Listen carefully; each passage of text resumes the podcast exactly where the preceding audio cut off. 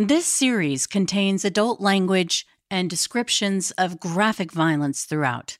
Listener discretion is advised. Cavalry Audio.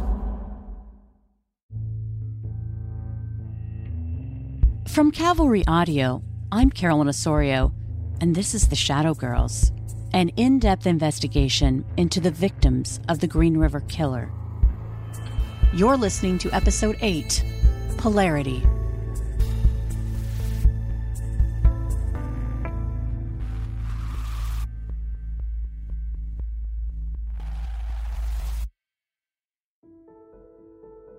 In September of 2001, Detective Tom Jensen had been at home working in his yard when he got that historic call from the crime lab.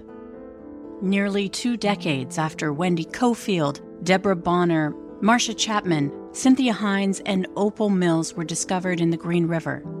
The DNA from the truck painter, Gary Ridgway, matched seminal fluid on three of the victims. Gary Ridgway was physically connected to the case, and the Green River Task Force was resurrected. But remember, that was on a need to know basis. Few knew, because those investigators had learned the hard way what it was to be patient. That DNA was a physical link to a few of the victims, but it was far from a slam dunk. Hadn't they learned to take nothing for granted when it came to catching a killer who had eluded them for nearly two decades? They believed that Gary Ridgway was the Green River Killer, but they knew they had to get those ducks in a row before they made their move to arrest him on murder charges. They needed time time to get more samples from the case to the lab to connect Ridgway to the other murders. So they put a surveillance detail together to follow him, hoping he would get sloppy and lead them to some of the trophies they believe he'd be unable to stop himself from keeping. You know, we knew it was him because we had the uh, the DNA hit. Yeah. And we're waiting for more DNA. So we didn't want to go just on one case. We wanted to build it up to three or four before we actually dropped the hammer on him. But we also wanted to know what he was doing. Was he out there still soliciting prostitutes? Problem was, he lived in, in uh, Auburn and he'd go to work very early in the morning at Kenworth and he lived down a very long road from his house out to the main drag. Very difficult to surveil him, very difficult to follow him. You see him on, you see those uh, when they follow on TV and there are a couple of cars back. Mm-hmm. Well, that just that's not how it's done, and certainly not how it's done when it's dark out at five or six o'clock in the morning. He'd make us in a heartbeat. And the last thing we wanted him to do was to us to figure out that he was onto him, because there was a school of thought, and Dave Reichert to this day believes that Gary Ridgway had souvenirs, souvenirs from his killings, whether there was earrings or clothing or whatever it was. So their fear was if he knows we're onto him, he'll get rid of all that stuff and we need to tie him to other other crimes. They were testing more of those 10,000 pieces of evidence, but this was a huge issue in the case.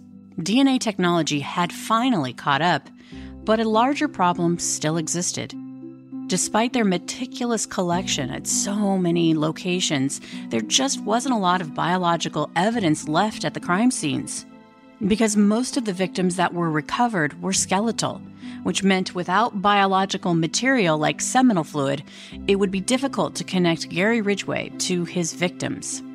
Trophies were the hard physical evidence that could connect him to the case. Retired King County Sheriff John Urquhart was the public information officer at the time, and he says they were shocked when they realized what Gary Ridgway was up to in 2001. So they're trying to follow him. It's not working very well. They try to follow him home, and they would follow him home. Uh, and every every now and again, they'd follow him uh, during the in the morning hours. Uh, and on more than one occasion, he'd drive from his house in Auburn to Pacific Highway South, drive up Pacific Highway South, and go down to Kenworth in Renton.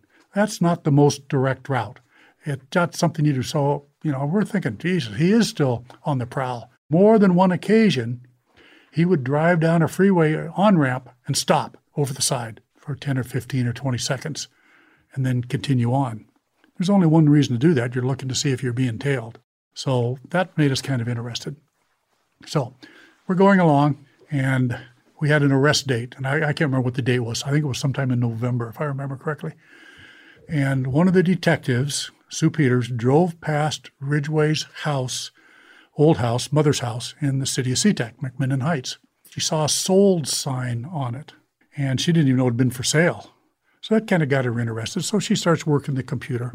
And for whatever reason, she ran what we called Seeking, which was all kinds of information uh, about people, booking information.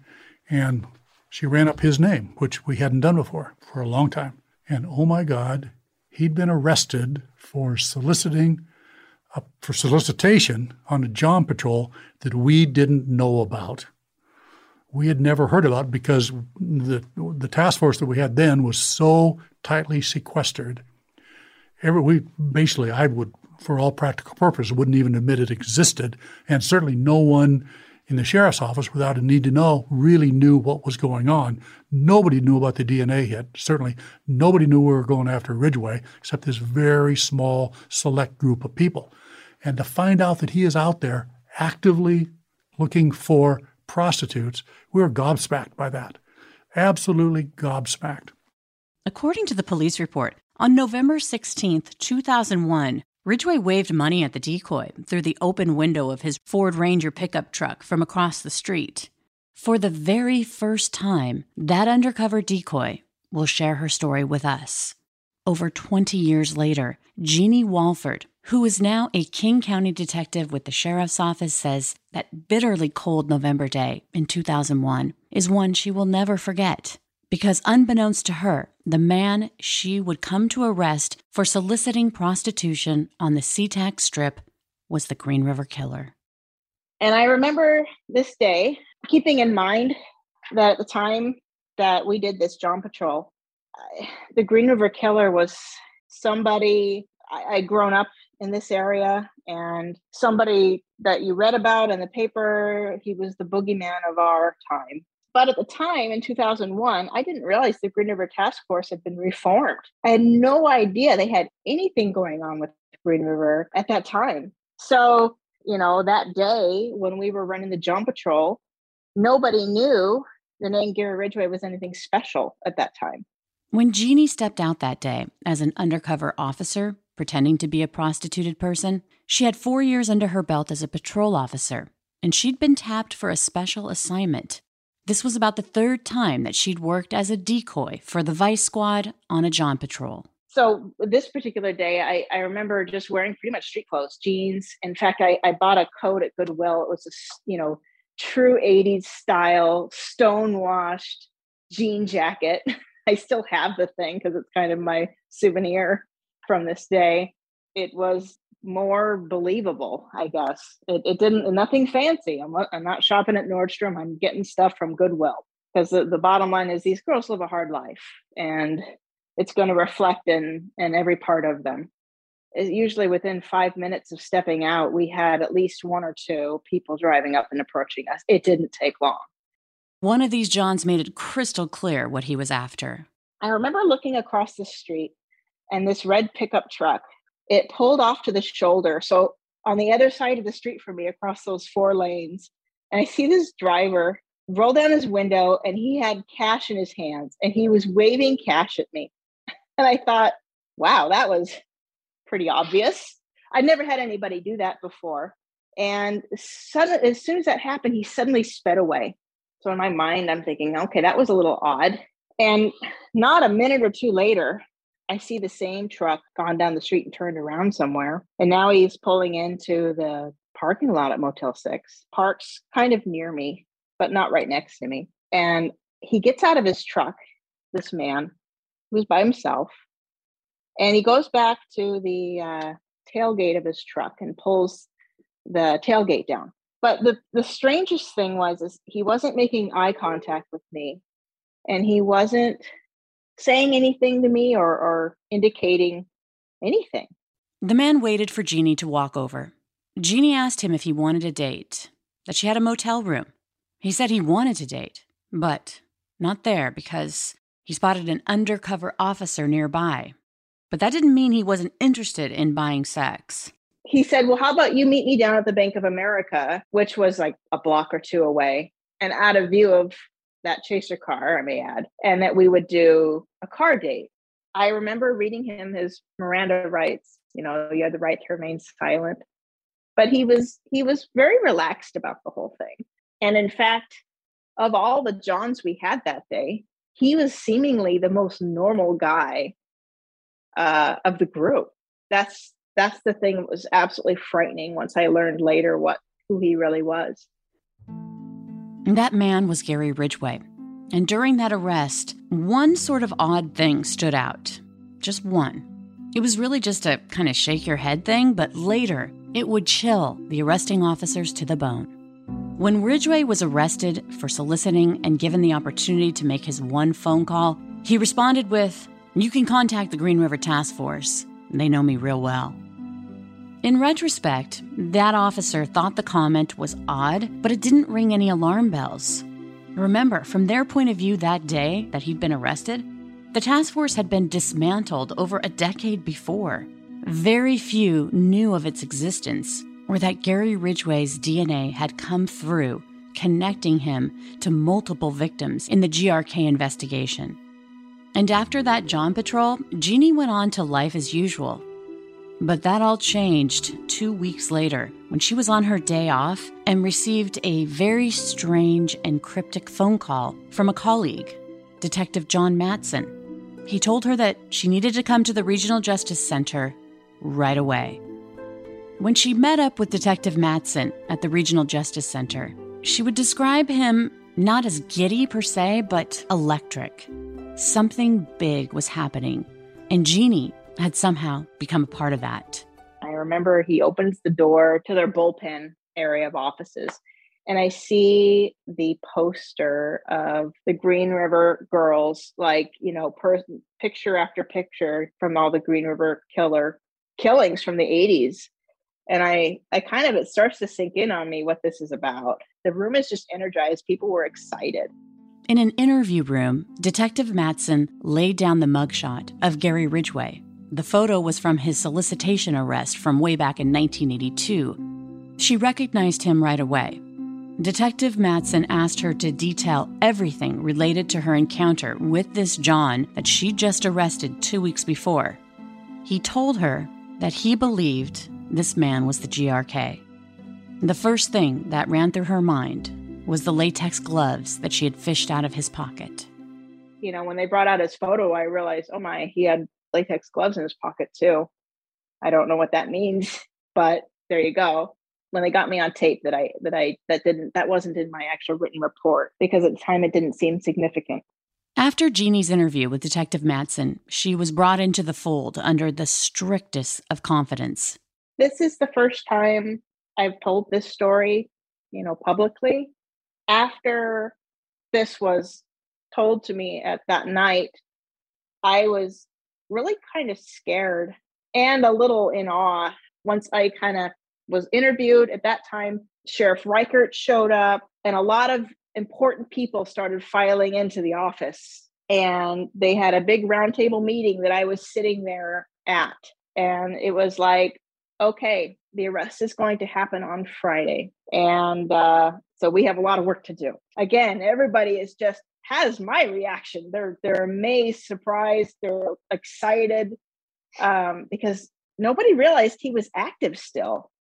Jeannie says over the years, she's lost a lot of sleep thinking about what could have happened that night if she hadn't been an undercover officer with a gun surreptitiously hidden on her body.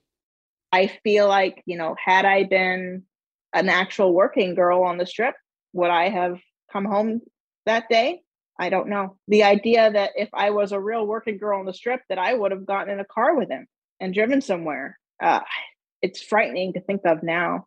Uh, lots of lots of what if scenarios went through my mind, of course. So I was scared, and that's I think you know for those three days before he was arrested, you know, blinds down, doors locked, and gun close by. I was really nervous because the only name he had was mine.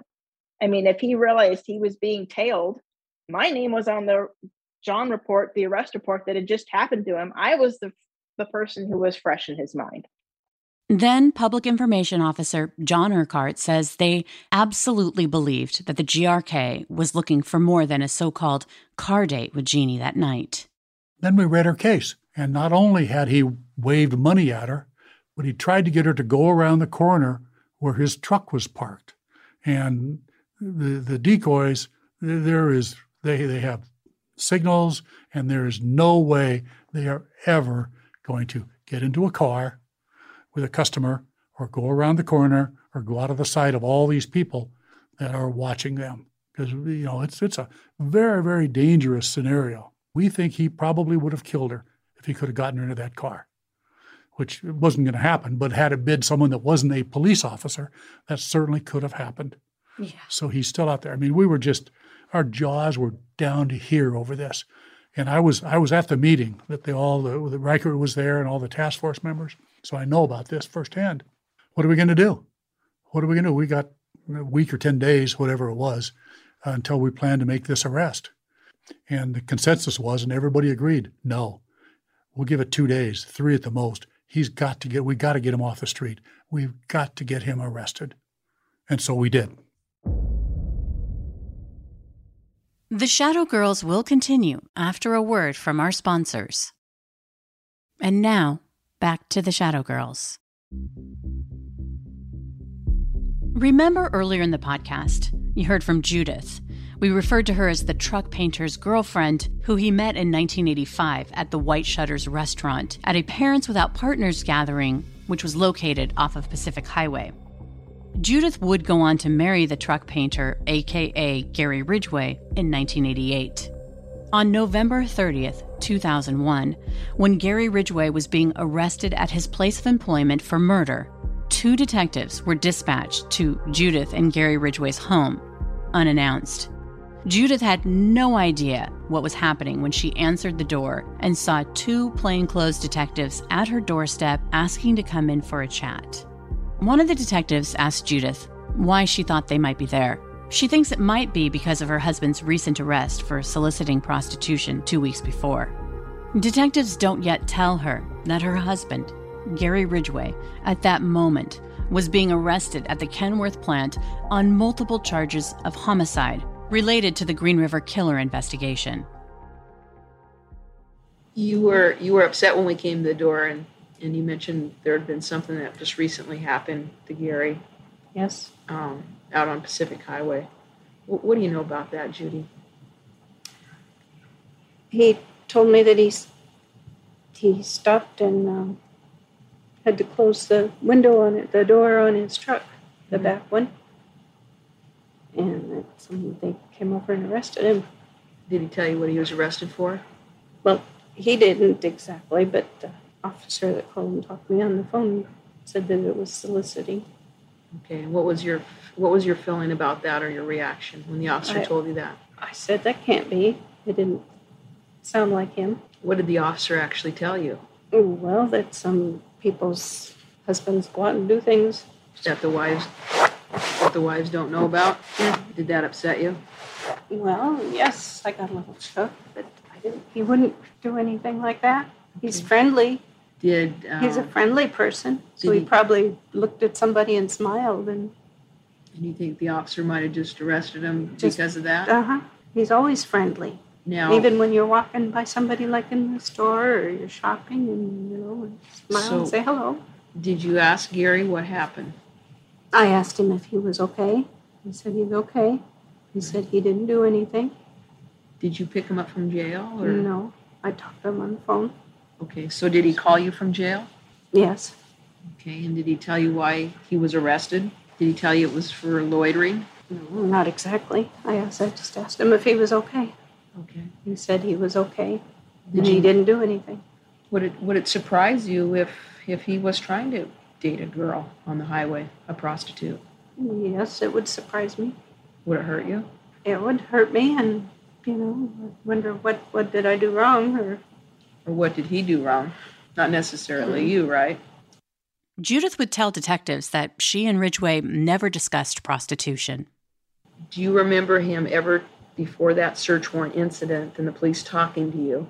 Do you ever remember him telling you he'd been arrested earlier in his life? prior to that, prior For- to meeting him. Well, Mm, did he ever say in the early 80s, prior to this search warrant in 87, that he'd been picked up and arrested for picking up prostitutes? No. So if I were to tell you today he's been arrested before, back in the 80s, would that which 80s? um, May 1982. May 1982, would you remember that incident? I didn't know him. Okay. So that's new information that you've never known. Is that correct? Mm-hmm. All right. Has he ever said anything to you about prostitutes? Like, you know, they're garbage or he likes talking with them or, you know, they're just ordinary people or what's your feeling? What do you think he thinks of prostitutes or what has he told you he thinks of them? We've never talked to them Okay. that much, or So it's never come up in any of your conversations? know. The interesting thing here is that detectives know that Gary Ridgway is going to be arrested if he wasn't already arrested at that time, and they'd already been talking to her for over an hour. They're trying to get information. They know they don't have much time left on the clock before they will tell her why they are really there. back in the 80s when the task force did a search warrant um, there was a lot of circumstantial evidence that made the investigators back then think gary could be responsible for green river victims being killed.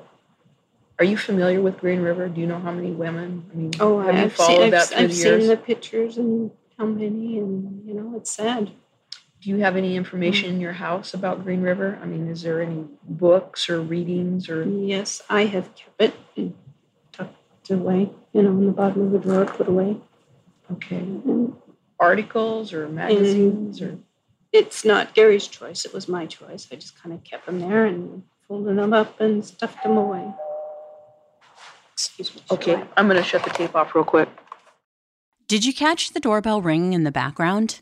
Listen closely to this next clip because a bombshell is about to go off. there was a probably a one or two minute break is that correct Yes. and it's 1642 hours we're back on tape are you aware this is still being recorded Yes. um where was i oh okay we were talking a little bit about green river um if you can we continue you don't have to answer that Well, Yeah. I'm busy. Talk to you later. Okay, she just had a brief phone call and sh- she hung up on the person, told him to call back, right? Okay, so can we continue here? We need you to shut that off real quick so we can talk about this, please. Okay, Tina, my sister. In law. Okay, that was Tina, your sister-in-law? Mm-hmm. Excuse me. Yeah. Okay, you know we're still being recorded, the tape's yes. gone? Yes. back in basically 1982 to 84, there was quite a few females that were uh, missing from Pacific Highway and suspected of being killed. A lot of them were actually killed, and Gary was a focus to the task force back then, and that's why the search warrant was at your residence. Okay. There's been a lot of technology that has come out. DNA. Do you understand what that is? Those are tests. Yes. Um, boy, that's annoying. anyway, a lot of those victims that were found back then, when there's an autopsy, when there's an autopsy from the victims, samples are collected, which are preserved. Okay? Mm-hmm. So a lot of those females, Maybe we disconnect. What is going on? I'm, I'm trying to get to that right now, but uh, it's very annoying with the phone keep ringing. Is it all right if I unplug it for a second? It's your choice. We'd like to I want to explain to you. Hello, we can't come to the phone right now. Please leave your Are you ready? Okay, phone rang again. Okay, we're back on tape. Okay, Don't I have a right to know what's going on? Oh, you, I'm, I'm going to get right to that point now. Gary was a suspect back then, and we sent recently a lot of samples from these women to the crime laboratory for DNA purposes. It turns out we have three cases now confirmed that Gary's DNA was left inside of them. meaning he had sex with them. His DNA was left on three of the prostitutes. So again, he is the focus of an investigation by Green River Task Force, who has just recently been activated it up, up again. And now we have the recent incident that just occurred on Pacific Highway on the 16th. And uh, it was an undercover police decoy. And Gary was trying to meet up with her again for sex for $30. Okay. And I know a lot of this is probably shocking to you, but we have these facts now before us. And that's what we need to talk about. He is, again, a suspect in those, those cases. And we know you're probably sitting here as an innocent party, and we want to help you through this. Has he ever talked to you about harming any of these women? No. Is it feasible that he had sex with these women? I mean, do you believe that, or do you? No, I don't believe that. He's always been so, so gentle, and There and might be another and- side to him that you don't know. After almost 18 years, hmm This happened. A lot of this happened prior to you being married to him. Has he ever done any reading on the Green River killings? I mean, do you have a book here, actually? mm-hmm. Okay. to get him? Well, you can sit here. You can just tell me about them. You don't have to get them for Okay, me. it's some of the articles and different things, and they're in an envelope And where are those at? in the bottom drawer. Of you're pointing to this My desk. Okay. And who cut those out? Did Gary cut those out? I probably cut out maybe one or two, and he cut, he might have cut them out. Okay. How many Remember, articles? I don't know. It's in an envelope, and then there was a book, Where did, but the book, it's always been in the drawer. where did the book come from? I don't know if it came from the store or a swap meet or someplace, or I, I don't know. Is that something you brought in the house, or he brought in the house? He probably brought it in. Okay. So you didn't don't- bring it in. He didn't read it. It just, we just put it in the drawer. Okay, but is that something he brought to your home? That book? When it, when that was happening and going on, you know, we'd seen, we probably seen the book at the someplace and picked it up. I don't, I don't exactly remember. All right. So it's it's pretty serious, and there's going to be a lot of media here. Do you want to go off tape for a second? Yes, please. Okay, she's going to use the restroom, and the time is 14:47 hours. After Judith is told that her husband, Gary Ridgway, has been arrested as a suspect in the Green River Killer investigation, When we followed him recently, and back in 1987, when the original task force people followed him, he did a lot of U-turns. I mean, drive down the highway, U-turn, go back. Are you sure it was him? positive it was him. We've we've been following him recently, and he's doing the same type of driving. Has he ever done U-turns while you've been in the car? Like constant, like go down Pacific Highway, do a U-turn, drive a little ways, do another U-turn. He, We did it when we'd missed a yard sale or something. but what about just normal driving when you rode down Pac Highway with Gary? Does he do that while you're in the car? No. So that surprises you that we have observed that. Is that what you're saying? I mean, Yes. That's abnormal. Did, did you ever find condoms, you know, new condoms in the house? Never. No. So it surprised you if we said we did the warrant on the pickup and we found condoms, actually brand new ones, um, placed in different locations in this Where? pickup, up underneath the fenders In 1987. In 87. Under the fenders. Yeah, inside the, up inside the fender well, wedged in by the frame, still in the packages, like they were ready to be used. But hidden. You look hmm. surprised. Does he? What about now? Anything in there? I have no idea. the truck hasn't been searched yet. Is there any condoms around the house, or? No. has he ever used condoms with you? No. Before the interview is over, Judith is asked if she will testify against Gary Ridgway. I know you care a lot about him, and, and you didn't know him in the early '80s. Um, if if this ever went to trial, how would you feel about testifying to what you told us?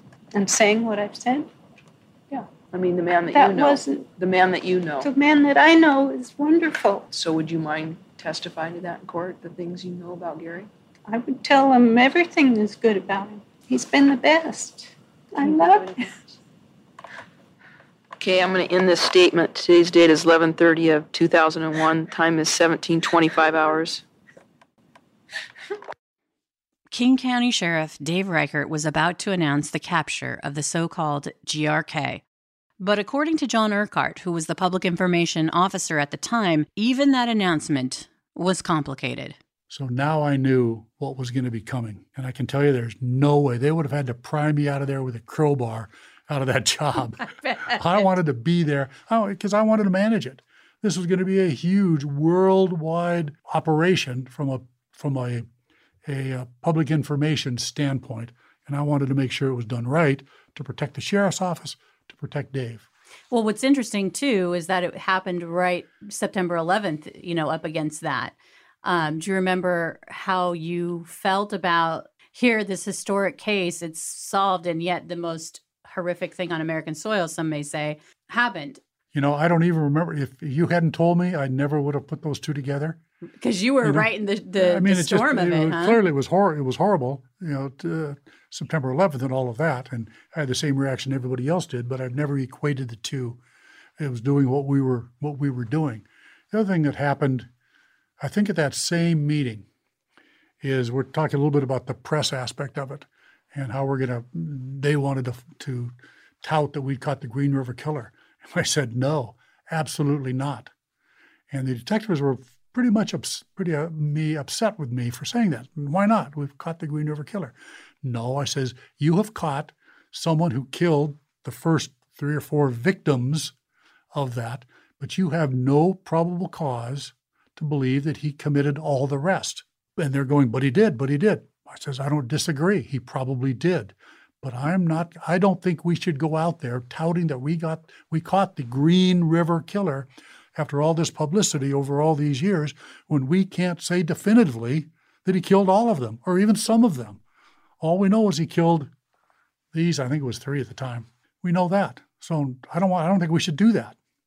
And uh, Sheriff Reichert says, no, I agree with Urquhart that we shouldn't do that. So if you'll notice, now that you're saying that, I remember that. If you read the statement that he read, which I wrote 100%, and he didn't change a word of it, it doesn't say that we caught the Green River Killer. I told him if they ask you, is this the Green River Killer, don't go there because we don't know yet. And the worst thing, that's one of the reasons I wanted to manage all this, the worst thing that could happen is a year or six months or whenever down the line, and we find out somebody else killed 10 of them or 20 of them or 50 of them. Opens the door. We for... just didn't know it. It just destroys our credibility. I says the others will come as time goes on, but let's just do these first ones first and see what happens. Yeah, I think that I, as you were saying that, I, I feel like the confusion with 9 11, and then I remember, because I lived in Renton. I mean, I remember where I was because it just felt, felt full circle like, oh my gosh, the Kenworth plant is literally right down the street. Exactly. I mean, Sheriff Dave Reichert. I still meet people today who say, I know exactly where I was when you were on TV and you said we caught the Green River Killer, which I didn't really say, but everybody knew because we only had him on four. Uh, and then a couple, three or four weeks later, we ended up with uh, three more charges on paint evidence. But that shows to me that the you know the impact was sort of like now there'll be some people not old enough to remember this, but in, in 1980, I think, right, Mount St. Helens erupted. Yes, um, yes. Right. I know, I know where, exactly I was. Where I was. There you go. And uh, it's that same, it had that same sort of an impact on people when we made the announcement that he had been arrested, that that killer had been taken off the street. People who watched that, who heard that, who were here, remember exactly where they were when that announcement was made. And, and that just shows you the power of uh, you know, that that case held over the community for so long. On November 30th, 2001, investigators showed up at the Kenworth plant 14 years after that search warrant had been executed in 1987. But this time, Gary Ridgway wasn't given a ride to mommy and daddy's house. This time, his legs were spread apart and he was frisked, handcuffed, read his Miranda rights, and taken away to the King County Regional Justice Center just a few miles away from Peck Bridge. There, it was explained to him that his DNA, taken from that gauze chew, matched material collected from Carol Christensen, Marcia Chapman, Cynthia Hinds, and Opal Mills. The DNA got even better after that. Dr. Himick did this brilliant thing. She had a, basically just a partial profile on Opal Mills. At some point in time, the lab had mounted a uh, one of her pubic hairs on a, on a slide. And she took that slide and she put it in some kind of wash and did something with it. And she found one sperm and she made a positive match to Opal Mills. So now we had two positive matches.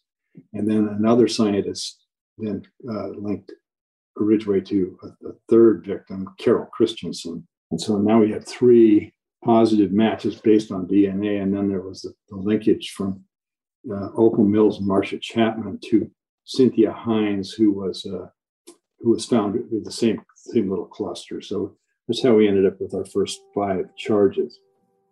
The murder of Debra Bonner was also added to those charges. Officials believe they had finally collared the GRK, but the daunting reality of bringing a case of this magnitude to trial began to sink in.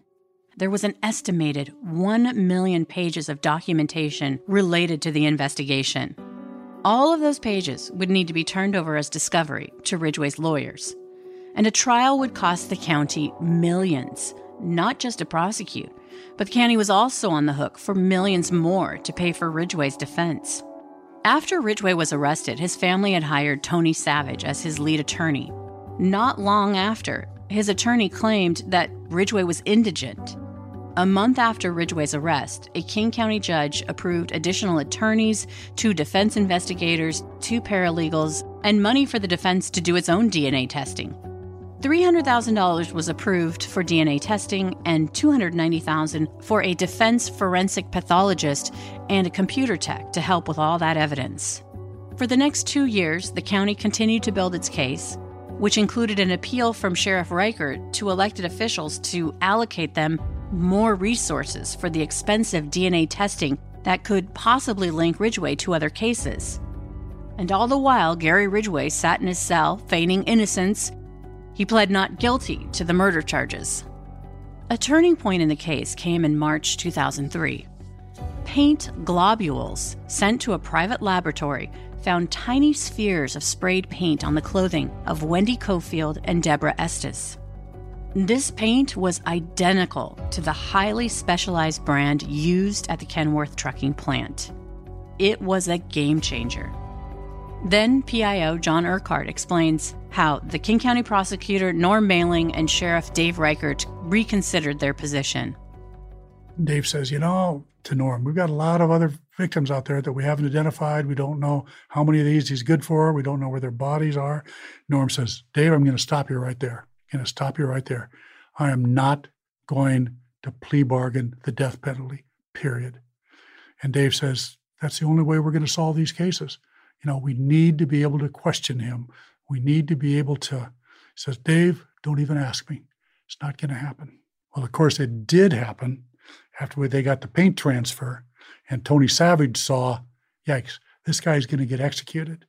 Then he went to Norm Maleng. Is this the defense attorney? Defense attorney, one of the two or three that he had, but the, the, the main defense attorney, been around forever, great reputation, and said he will spill his guts. He will tell the detectives everything he knows if you take the detect if you take the the um, death penalty off the table. Norm went back to Dave, said, "Okay." Dave says one condition: all of the victims' families have to agree to it. And Dave went to almost, he says everyone, but virtually every family member that he could. This is what the op- your options are.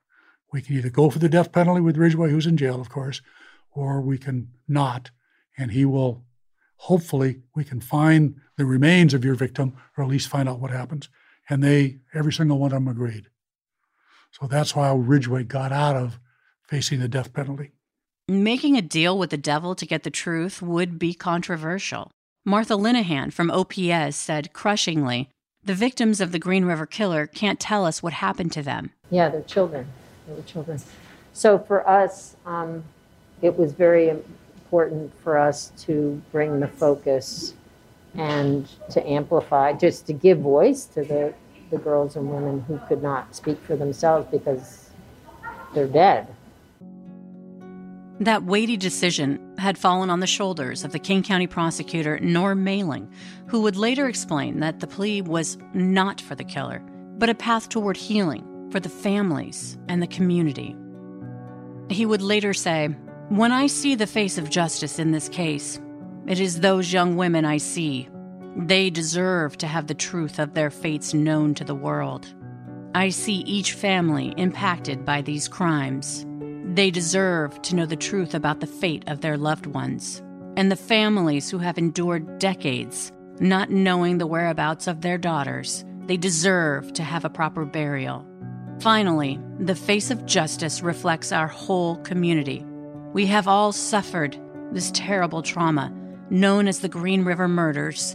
We deserve to know the truth the average citizen driving to and from work or to the shopping center, to the store, and back home again didn't see those little girls, although there were hundreds of them out there. They weren't visible to the community because, you know, part of it was they lived in an underworld, didn't want to be seen. But the other part is when they were seen, really the community didn't want to see them. They were there, but they wanted to pretend like they weren't there. We'll be right back with the Shadow Girls after a word from our sponsors. And now we continue with the Shadow Girls. When we started this series, I shared how those two words, little girls, had so resonated with me. But really, it was the recognition that some girls are valued over others. That truth became the fuel for this series how I remembered the victims of the Green River Killer being portrayed. I didn't realize then, but it was an old wound that I had unwittingly been reacting to since I was a little girl. The origin became clearer and clearer as I began looking through the Green River victim files, read about their lives, what they'd been going through, what they might have been running away from. And Dr. Deborah Boyer helped put this further into perspective. I mean, I, I will say my impression as a young person was they were bad girls, they were doing bad things. You didn't want to do that, or that could happen to you. That is right. That's how society excuses this. They're bad, they're spoiled. It, it, it comes out of, uh, of a lot of cultural references and religious references that are 10,000 years old so you can do whatever you want. They become objectified, which is a term that we've learned through feminism, what that means for women in all walks of life to be objectified. This is the most extreme example. You can do whatever you want to an object. You can rape them, you can kill them. Nobody is really going to pay very much attention to that. What does that do when that message gets across? The issue of prostitution affects all women. Even though we believe now we have advanced and progressed in our thinking because of, of the women's movement and the feminist movement, we have to understand this is a very short time period. And the good woman has really stood on the shoulders and on the backs of the, of the women who have been, who were raped and murdered and violated and prostituted, that somehow we had to be separated. We had to create this pool of bad women to service normal men. And that is still reflected in the laws. I know now that I had received this messaging and internalized it as a young girl. All the verbal and nonverbal cues about the importance of being good, not bad. And if through no fault of your own you found yourself on the bad side, don't talk about abuse. Otherwise, you could be labeled as damaged goods. As a child watching the news with my mom, deep down, I knew that what had happened to the victims of the Green River killer wasn't their fault. Like many shadow girls, I understood that bad things did happen to little girls. Whether they were good or bad had nothing to do with it. The GRK's horrendous and grisly murder spree played and replayed as breaking news night after night for so long, it had fueled my own nightmares. And in a different, but similarly twisted way, that messaging had been leveled against me, my mom, and my sister two years before that summer of 1982 when Wendy Coffield's body had been found. That I had deserved what had happened to me when I was eight years old. From my work on the GRK investigation, I realized that I had fused the faceless shadow man, the unknown stranger who had broken into our house and attacked me while I slept, with the GRK, who was murdering women and girls seemingly without consequence. Back then, neither the GRK or my attacker had been caught. Unlike the victims of the GRK, I survived the shadow man who attacked me but the terror of him coming back to finish the job wasn't just a figment of my imagination. Before, I'd never locked the doors. So after that happened, I made sure I locked all the doors. And the person, somebody came, I, I was frozen. I couldn't believe I couldn't move. I was so scared because something must have happened. I just couldn't believe I was so scared that I couldn't move for my daughter to find out who it was. What was it? Was it a sound? Was somebody jiggling the door lock? No, somebody was trying to get in. When I was eight years old, my mom, my sister, and I drove from Seattle to Santa Barbara in a brown Plymouth Duster. Well, the, the duster that had the that literally had the holes in the. That's the one we drove to California. Yeah, yeah, the duster. I'm I. That's how desperate I was to drive without having the friggin' car looked at which I knew it probably wouldn't pass anything. I just wanted to get out of there. You mean out of Washington? Yeah, I wanted to get my my thought was I always felt like I got looked over because of my muscular dystrophy. Which at the time they didn't even know what it was. Right. And I felt like if I would only do this, I'd get more money. If I only did this, I would get more money. Uh, polarity was an opportunity for me to, I thought I would be healed. I thought I would have more confidence. I thought I would have more, you know, work better physically, you know, with my hands. All these things I did thinking that would help me get better. The excitement of a road trip fizzled in record time when Russ Bucket's radiator kept rising into the red zone. My mom's tension palpable. Come on, girl, you can do it, she would say while tapping the dashboard. But her voice betrayed the truth of her feelings. She wasn't convinced. But my mother was nothing if not determined. Every half hour or so, we'd pull over, crossing our fingers that we'd make it to a gas station before she blew. What I remember most about that journey was my mom flagging down random guys to help her twist the radiator top off because her hands didn't have the strength. My sister, who was three years older, and I slunk to the back seat, set up our briefcase, which was a backgammon set, and commenced playing round after round. Anything to occupy our minds from our mother's desperation. It all felt like an omen for our destination in Santa Barbara, a commune called Polarity. My mom's mysterious illness and her contentious divorce from our dad had brought us to this place. Didn't dad's family think you were faking it with your disease? Oh, yeah, definitely. Everybody thought I was. Um, Joe was the worst. At least he verbalized it the worst. What did he say? I, Carolyn, I don't even remember. It was just. you're faking it. And I would, I, I the, what I remember is the isolation, the loneliness. I understand now that my mom was looking for an escape hatch. The fear of her prognosis, that she'd be in a wheelchair by the time she was 30, my dad's gaslighting, and her own family's rejection. When I told mom, when I came home and told mom I had uh, at that time, they thought I had mus- multiple sclerosis. She wa- turned and walked away from me. We were living in the house on Gove Street. She was living across the street, actually, and she, I think she was babysitting. But that was just another situation where she, you know, she just couldn't handle it because of her own, you know. Why did she just turn away from you? I don't know. After all the investigative work I had done as the co host of the Scene of the Crime podcast, which included research related to cult investigations, I saw our road trip to that Santa Barbara commune with fresh eyes, a different perspective, because through my work talking with experts on cult mind control, I had learned that there is a process to a cult leader's ability to woo a potential devotee.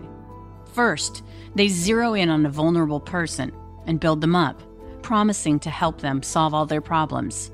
Then, once they have the person under their control, they break them down, but promise them all the solutions to their problems. In this case, healing for my mom, all it requires is doing exactly what the cult leader says to do. Looking back, I realize just how vulnerable we were to this commune. My mom was a woman with two young children without a safety net who had sold all of her possessions to go on this quest to find healing and acceptance. Collectively, we were like lambs to the slaughter. The way I can describe it now was that, I mean, it was the typical cult, weird cult stuff. Right. Where they basically woo you in and build you up, and everybody's kind of a part of that you know, like we're going to do this, you know, we're going to give you healing, we're going to give you strength. Their apparent purpose was all about healing, you know, changing your diet. So people were coming from all walks of life. A lot of it was, you know, healing from some kind of horrific disease, like myself, that wanted to be healed. Right, but they also had this energy, this energy stuff. And I remember when we first got to California, we were assigned as a single mom we were assigned a um, a surrogate father. Oh, right. And I remember them trying to crack my neck. Do you remember that? And I wouldn't let him crack my neck. And Cheryl and I were like, were you Crack your neck? Why? I don't know. I don't remember that. I don't remember why. Well, the energy is part of the healing process. You know, if you have like their basis polarity is the basis of the healing is if you have like say if you have stiff joints or you have pain in certain areas of your, your body, kind of like acupuncture. If you press on those meridians, you have energy points, and they're called meridians. And if you press on those certain meridians where the pain is, you press it until the pain goes away. I know, but Cheryl and I weren't afflicted with the same energy pro- uh, problems that you were. Knock on. Right. So the fact that they were trying to this surrogate father was trying I feel like was trying to establish dominance and wanted to crack our necks like some kind of like That's a good point. And, that could be. Yeah, so it was just weird from the beginning. We had no choice but to make the best of it as we settled into one of the bungalows on the property. I remember the kitchen was in the middle and then your bedroom was in the front. In the front. I slept in the front. I think it was probably more like a living room, bedroom type. I mean, these are all small beach bungalows, you know, from when people would come down to Santa Barbara and, you know, vacation. But it was a whole complex of bungalows. There are so many unanswered questions about what happened that night. But one thing is clear my mom is absolutely convinced that the perpetrator was a member of the commune. I, I am convinced that you were being, it was somebody in, within polarity, and somebody had been watching you. They knew what door to go in they knew that I would be in another room. That night, I was wearing a flannel nightgown with little pink flowers. I had a special blanket that I couldn't sleep without, and my stuffed Pink Panther, who fit perfectly tucked under my arm. I had both of those things as my 11 year old sister turned out the light and we went to bed. I remember feeling a stabbing pain between my legs. It woke me up, and yet I didn't believe I was awake. I felt like I was in a nightmare. I have the sense that I kept thinking I needed to wake up. I had no frame of reference for the physical pain that I was feeling in the dark in my bed that night. No, I said. I remember saying stop. I tried to push whatever was causing the pain away, and that's when I felt a hand. The more I tried to push it away in the darkness, the harder it clenched down, jabbing, churning, ripping my insides. It wasn't stopping, it was getting worse. Fear finally loosened my lungs. I screamed. A guttural sound I didn't even recognize as my own. I pushed to get away, and the thing latched on, started pulling me toward it in the dark. I just kept screaming and kicking, trying to free myself from the shadow man. Then he was gone. Intense brightness illuminated the room, momentarily blinding me. Then I saw bright red, blood, on my sheets, on my legs, on my pushed up nightgown my underwear were gone. What had just happened to me? There were large, wet footprints on the carpet, and I have a vague memory of a police officer, gun on his hip. To this day, I don't know if that was real or just wishful thinking. My dad was a police officer back home in Washington. My last memory of that horrible night was being wheeled on a gurney toward the double doors of an emergency room. Someone putting a mask over my mouth, telling me I was going to taste strawberries. Ten, nine, eight, seven, lights out. I woke up in a hospital room, a doctor telling me that they had put 10 stitches down there, that I was lucky, They were invisible stitches that would magically disappear. I would be good as new. As a healer, I'm sure he didn't mean any harm by this language, but that was the precursor to the total burial of what had happened to me. After that came the blame. What I remember is I was just mortified and I was scared the next night. But hold on, Mom. Go to that night. I know it's painful, but go to that night. Well, no, I blocked it out. I don't I remember. know, but I think you can remember. I know it's there. You must have heard me screaming because you came and turned on the light, and I remember you turning on the light, and there was blood on the sheets. And I remember I was wearing uh, like Little House on the Prairie like type nightgown because that's what Cheryl and I loved to wear back then. And I just had no idea what had happened. And then I remember being somehow taken to the emergency room. I don't know if it was in an ambulance or what. And then I remember being strolled on a gurney and they're saying it's going to be okay. It's going to be okay. You know, you're just going to go to sleep. And then literally they were like 10, 9, and then I was asleep and then I woke up. And I remember kind of talking to people about it, about what had happened, and then having that feeling that coupled with the polarities, you having some kind of weird toxic sexual energy that had. Oh, they completely blamed me. But let's talk about how that went down. So you don't remember at this point, you don't remember what anything that happened that night. No, I remember the ne- what, what I remember is the next day, or I think it was the next day. You know, they had a, a, a meeting and we were outside, and they were blaming me. They being the hierarchy of the of polarity. Let me guess, all men. No, they were uh, a lot of. Uh, well, you're right. It was the, the men that were. I think that they were, which was totally crazy. But they said I had so much sexual energy. I drew this to you. Did you believe that at the time? I hope not. You know, I mean, that's obviously why you can't remember what happened because they dished it out on you. Right. And I, I was just another blaming thing where I was being blamed for something that, you know, kind of like how your dad was, you know, blaming me for all kinds of shit stuff. Well, didn't didn't they say? I don't want to get off topic, so let's stay on this topic because I, I feel like we're almost to the end of it. I know it's painful, but you know, it's it's kind of a really important piece, especially if we can't. Well, I'm sorry. I just, um, I don't. I have blocked it out. I just remember them blaming me, you know, for all, and I, and I felt so bad for my daughter Soon after the attack, polarity leaders kicked us out of the commune. My mom would later tell me that elders said I was sexually assaulted because she had a lot of negative sexual energy. And that negative sexual energy was transferred to me. It was our shame to own. it was my fault and I drew, you know, all this sexual energy. And what did you say to that? Did you just sit there crying, or like what did you? No, I just I, I what I think I was stunned that they would, you know, I mean, I wasn't doing anything. I wasn't drinking, I wasn't partying, I wasn't, you know, I was trying to heal myself. I was doing colonics all the time, What's that? cleansing of your intestines. Oh. Okay. you know, eating good food, trying to be, uh, you know, make a better life for us. You know, I dragged us all down here and I was trying to heal my body because I wanted to be, always wanted to be a better person, better, so I could earn more money, you know, um, because I was always broke.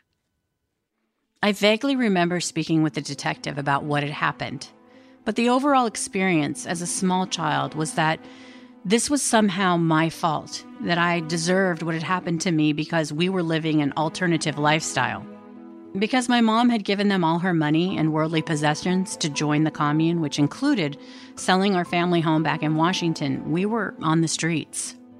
And a little part of my sister died inside when my dad said I had a one time offer to come live with him. Just me. My mom awaited my reply, her green eyes barely visible beneath a blur of tears. I knew choosing to take that one way ticket would be the last brick on her back before being tossed overboard into the sea. I would never leave my mother or my sister. The reactions of the adults to the news of the assault were painful, whispery teachers and administrators at school looking at me with pity, teetering towards something new. It was like I was dirty. What had happened at the hands of someone else had somehow made me a bad girl. My response was to bury it. If no one knew that it happened, it didn't happen. I told my mother and my sister to never speak of it again referring to the incident only as when that happened to me. And we collectively buried it. And it's so traumatic for both of us in different ways that we can't even remember or pinpoint exactly when it happened. I mean, I feel like I was eight or nine, which would have been uh, 1979. I don't think you were that old. I mean, we're trying to find the the date, and we just can't. My attacker was never caught. The fact that he tried to come back has haunted me throughout my childhood. You know, I wonder if that person he didn't do finish his deed, so he came back the next day, next evening. Talk about what happened the next night. Well, I was I before I'd never locked the doors. So after that happened, I made sure I locked all the doors. And um, the person, somebody came. I, I was frozen. I couldn't believe I couldn't move. I was so scared because something must have happened. I just couldn't believe I was so scared that I couldn't move for my daughter to find out who it was.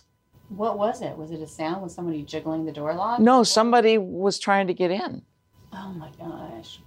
And I was too scared to move. Literally. I mean, I still remember.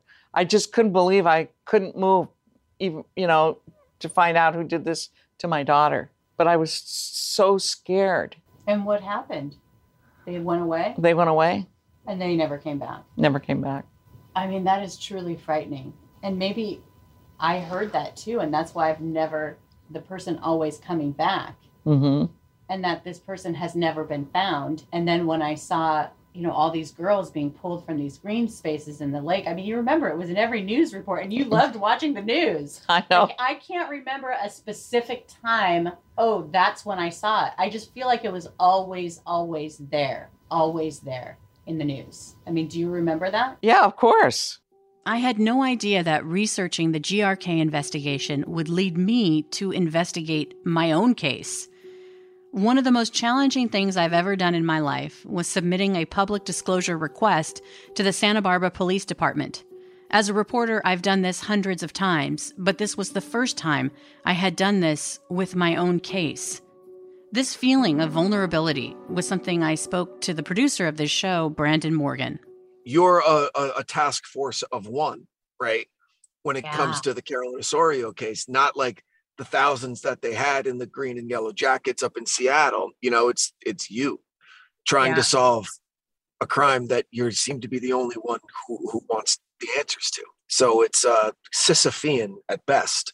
But um yeah. when I was calling to get the information, and it was like, it sucked Yeah. because Sure.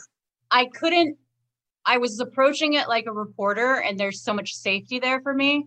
And then to be treated like a victim, it was like, Ooh. Oof. Wow.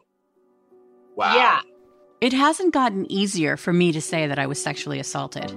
I am damn lucky to have survived that attack, and I know that. It could have been so much worse. He had come back, and deep down, I always knew that he had. I had heard the jiggling of that door. I had buried that too. That was the reason I was carrying around that knife. The GRK news reports confirmed what I already had a taste of the ultimate price a girl could pay for a man's lust and violence. Had my attacker come to finish what he had started, to drag me out into the night? I lived in fear that he would come back, and I'd been carrying that butcher knife like a yoke around my neck for decades. The blame, the shame, I tried to leave that shame in the shadows. And the burial of it came at a high price. I see now how damaging burying that attack had become. Without resolution, it had left me flying blind for decades. Was it someone from the commune? Were there other victims? Were the commune patriarchs trying to hush up a larger conspiracy? Was it even possible to find justice after so many years? Hi, this is Veronica. Hey, Veronica, this is Carolyn Osorio, and I reached out to you a couple of months ago regarding looking for some old records related to an incident that happened to me when I was a child. Yes, I think. Oh, now I recall. I did email you back to your email, and I um, let you know that we couldn't find anything with the information that you provided. I'm not done researching, but what will make me really sad and mad is if a case was never filed. Next time on The Shadow Girls, we go back to the Green River, where the GRK finally tells investigators what he did to the so called river victims, and it would turn out more twisted and grotesque than anything we could have imagined. After Coffield and Bonner was hung up underneath, so I don't think she was being fought for a long time until somebody saw her, and there'd be no evidence. And when I, when I started putting rocks on them, and that kept people from finding my women. So by the time you started putting rocks on them, had your point of view was your point of view shifting to the not wanting to be found? Not wanting to be found and more of my possession and and. Uh, so you were then feeling more possessive about them and wanting to be able to visit them. Mm-hmm. And so, did you go back and visit the women in the river? Well, like for instance, uh, I'd pull one in the river. Bonner, I didn't go back because I knew I was going to kill another one in the next days. You knew already you were going to kill him the next day. Yeah, and that was going to be where my rest of my women were going to be dumped, dumped off. You already knew at that point you were going to go out the next day. I was always going out the next day, no matter what. But no, I was going to plan put another woman in that in that same area. And that's fine. So by that point, what you're saying to me was that in a matter of a few months, you were had gone from going over the line from thinking about killing to actually killing. And then you went from killing the first time and having a little bit, and the second time and having a little bit of conflict inside of yourself about whether you wanted to get found or not, to going over the next line of knowing that you were going to kill the very next day.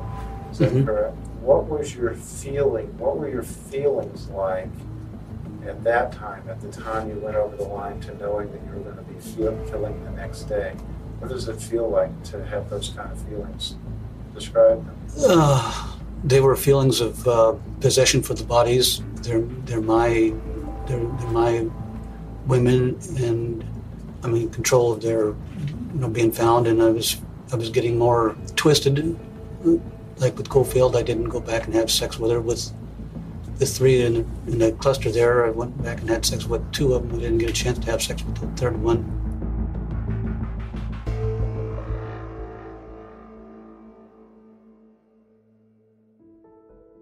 The Shadow Girls is a Cavalry audio production in association with iHeartRadio. Our producer is Brandon Morgan. We're executive produced by Dana Brunetti and Keegan Rosenberger.